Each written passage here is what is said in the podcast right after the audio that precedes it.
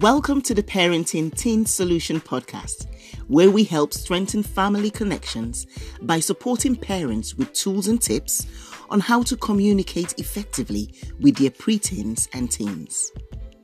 Are you a parent struggling to understand the changes in your teen? Are you worried about the communication gap um, between your teenager and yourself? Are you upset about the lack of motivation you are beginning to notice in your teen? We all experience one or more of these at some point in our teenagers' adolescent journey. Stay tuned. Let's talk, let's share, and let's help each other as we take this ride with our teens. Remember, when we know better as parents, we do better. This is your host, Fina Chichi Ikeji.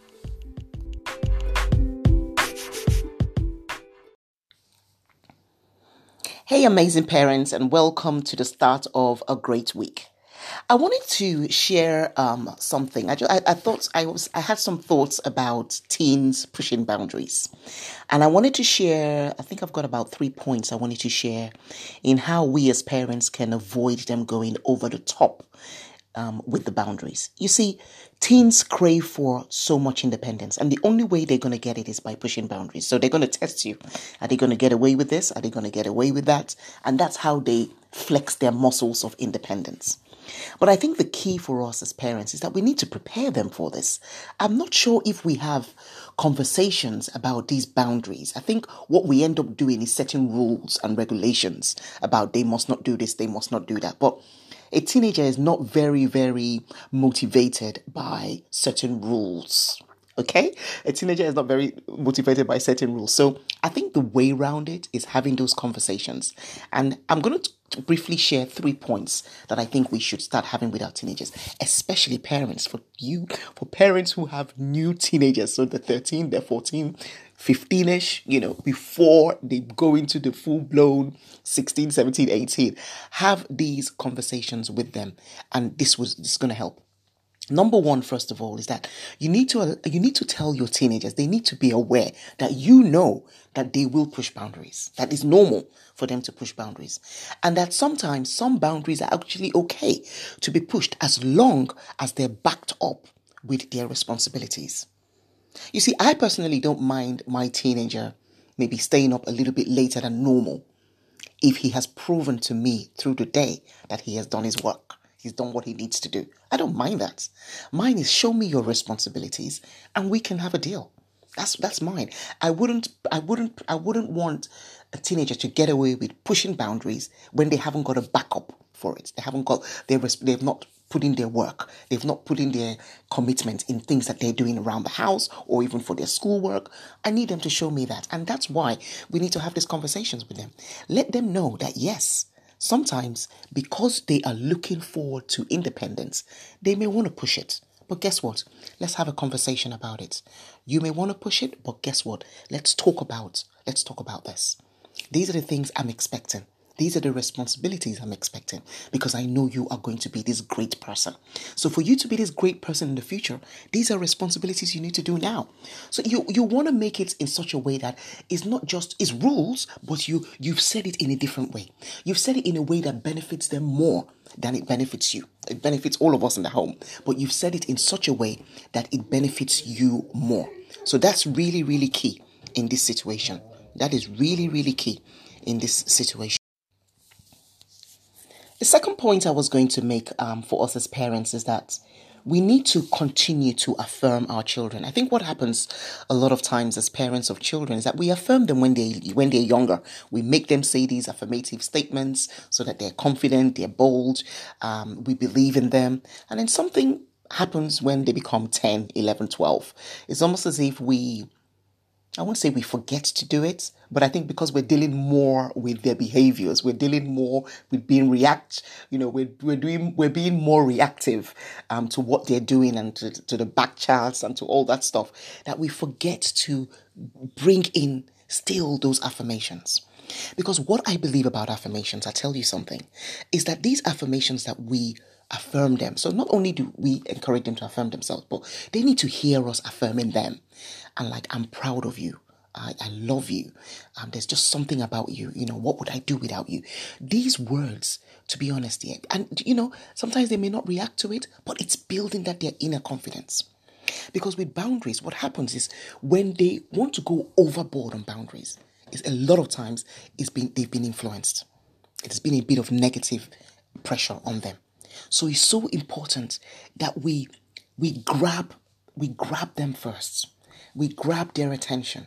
It's so important that they hear that we believe in them before they go out there, before people out there tell them otherwise, before they go out there and push the boundaries more than they can push it. So it's so important. Those affirmations, don't stop. Don't stop, because they do a lot. Don't stop, because personally in my life, I have seen the advantages of those affirmations. I have seen the advantages of those affirmations. I have my seventeen-year-old or my eighteen-year-old who comes and says, oh, but can I do this and can I do that? And it's like, okay, you know what? Yes, so you can. Yes, you can. But even if they want to push it, they know that they've got the response. They know that it's not because of other people. So I, I share this because I've seen a lot of posts um, in other groups where parents of even fifteen-year-olds, sixteen-year-olds are complaining of their children getting into smoking, you know, with weed, drugs and stuff like that. And I think it's time that we, yes, get the help for them. But then, please, the younger siblings, start those conversations with the younger siblings. Start those affirmations with the younger siblings. Do something that you can do to help the younger siblings as well avoid that while you get help for your current teenagers. Very, very important point there is that we must keep on affirming them. No matter how old and how tall they become, keep affirming them so that, that your voice of reasoning, that your voice of affirmation, that your voice of love will always be back in their heads. I'm not saying that when you affirm them, they're not going to make mistakes. No, I'm not saying that. But what I'm saying is that there's that consciousness. There's that conscience that they will have to tap back into. But now if there's no love, if there are no words, if there's no emotional attachment, if there's no positive influence um, from us to them, then they go out there and they just do what their their, their peers are doing. They just they just like, okay, what what's going to happen? Well, let's do it. Who cares? And those are the words they would use. Who cares? But you care. So show them that you care through your affirmations. Show them that you care by not giving up on them. Show them that you care by having that emotional connection with them. That would avoid them going over the top with boundaries. The next point I had, or the last point I had here, is in over-controlling. A lot of times our over-controlling, our teenagers actually rob us from being that influence over their lives. It robs off, it robs us from being that voice that they can go back to. It robs us from being that um, um, a person they can bounce up ideas from. Oh, guess what? My friend was doing this and she was saying, oh, should I do this? And I said, no, no, no, no. And then you can get your teaching moments from there. You can get your chatting moments from there. But if we're so overbearing, if we're so over-controlling, if we're so in their face, if we don't tone it down when we're correcting them, if we keep criticizing them, if we keep comparing them to others, if we keep shouting and yelling at them, then we lose that influence.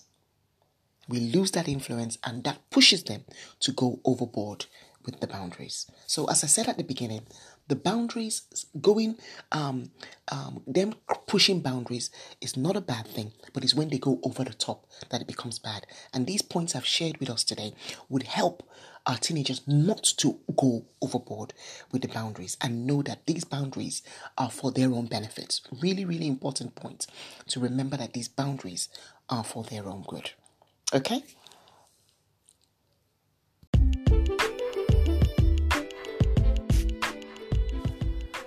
Hey parents, thank you so much for listening through this episode. I trust you enjoyed it, and I trust that you learned something from it. It's always our desire that when we share anything on the Parenting Teen Solutions, it's all about solving, helping solve a problem, helping solve a dilemma, helping solve, helping solve a, a, a worry um, that parents of teenagers are going through. That's what it's really all about. We're in this together. And as I always say, um, just adopting from Maya Angelou, Angelou's um, quote is that when we know better as parents, we, we actually do better. So I love to teach. I love to encourage. I love to inspire parents because I know that we can do this. I know that our lives are so important. I know that we make such a big difference in the lives of our, of our children, and our children are the next generation. That means we have an impact on what the next generation brings to the table. We are very vital. We are very important. And that's why our mental health, that's why whatever that we think about ourselves, our self-love, the way we live our lives, that is why it is so, so important that we make ourselves priority. We take care of ourselves, because in taking care of ourselves, we're able to take care of our children better. Remember that you can always get in touch with us. You can send us an email to parenting teen solutions at gmail dot com, or you can actually join us on social media. We are on Instagram, we are on Facebook um, under the name Parenting Teen Solution. Do join us, do join in the conversations, and let us have a great time as we raise our amazing, amazing teenagers. Till next time, we'll talk to you soon. You take care. God bless you.